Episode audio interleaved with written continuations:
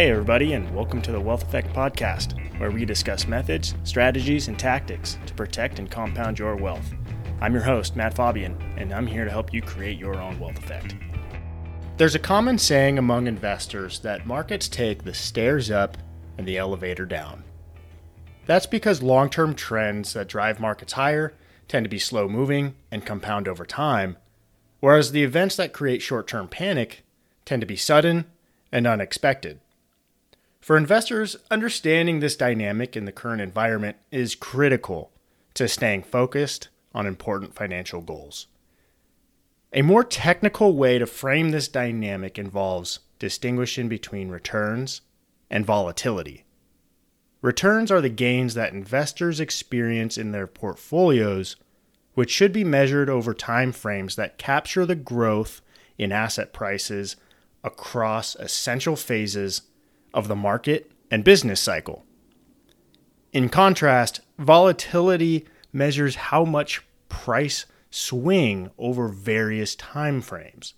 These swings often reflect the gap between reality and expectations for investors.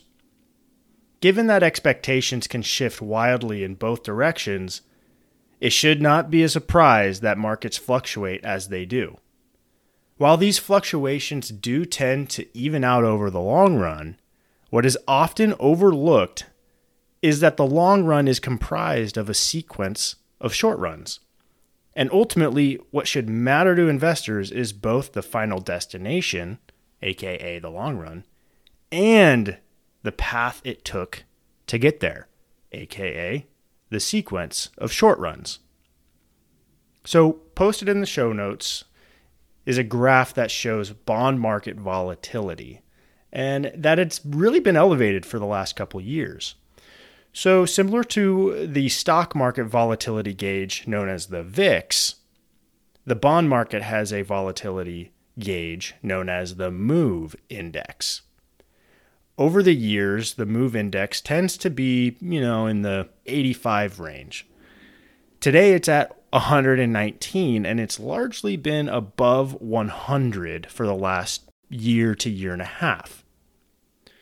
And while investors often focus on stock market volatility, using the measures as volatility of interest rates has been far more severe since the beginning of 2022. The 10 year Treasury yield, for instance, has made multiple round trips within a range of 4.5% to 5% since September. That move chart shows the bond market volatility, which has been elevated for a long time. Further, recent stock market volatility pulled the S&P 500 back to levels last reached in May before spurring the strongest rally of the year last week, during which the market gained 5.9%.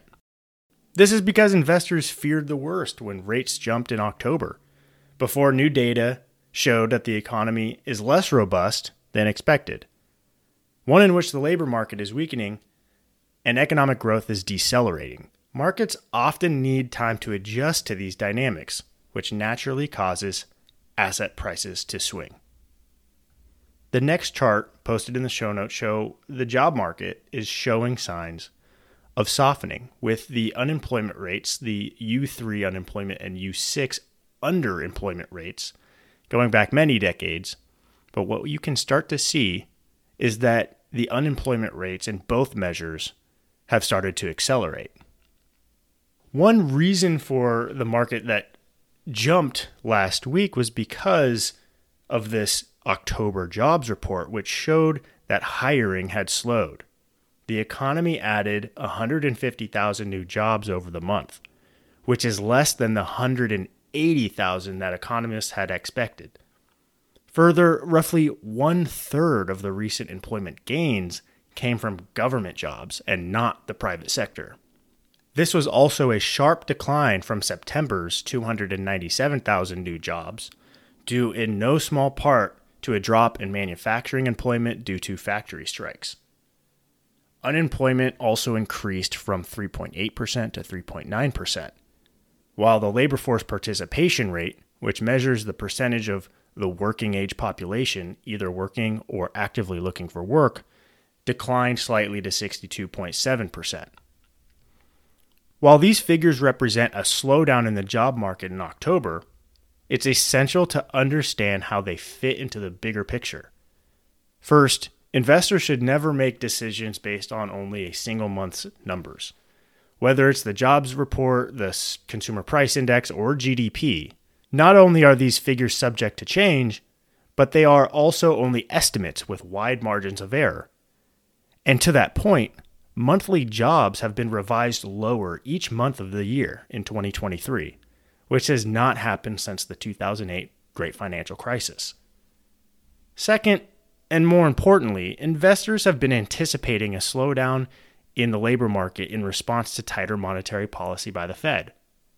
Only on Wall Street is a softening of an otherwise strong labor market viewed as a Goldilocks situation that investors have been hoping for.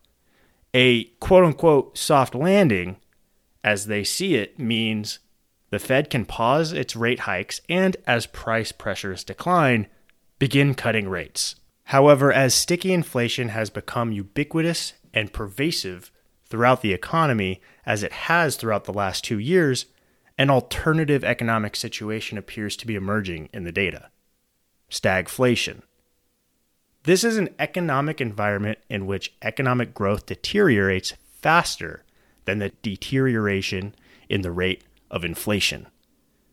This means inflation, which is currently running significantly higher than the Fed's 2% target rate, remains stubbornly high and forces the Fed to keep rates high or raise them higher.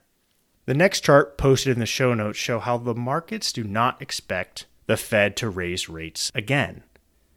The Fed funds futures implied interest rates is a curve where the market is essentially anticipating where they believe the Fed funds rate will be at various points in the future.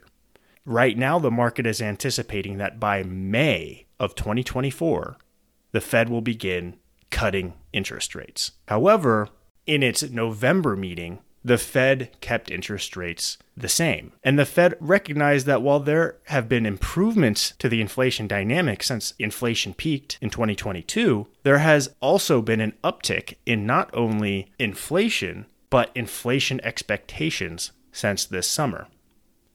While a soft labor market does reduce the risk that inflation could reaccelerate unexpectedly, it does not mean inflation will continue to fall to its target rate. And as evidenced by the Fed funds futures market anticipating interest rate cuts by Q2 of next year, this would take the markets by surprise.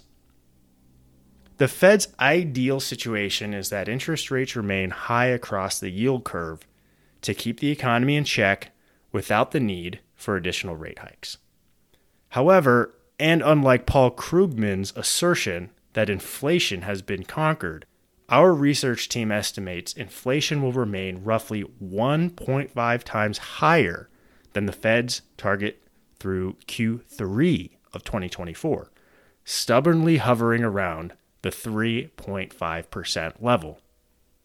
This suggests that monetary policy will remain tight, higher for longer, throughout the period where we will see how negatively impacted the labor market and the demand side of the economy have become throughout this rate hike cycle. So while the market experienced a knee jerk positive reaction to weak economic data, market volatility is not behind us. It never is, after all. What this does highlight is that markets and investors often get ahead of themselves, whether it's due to inflation, the Fed, financial stability in China, Washington politics, or geopolitical risks.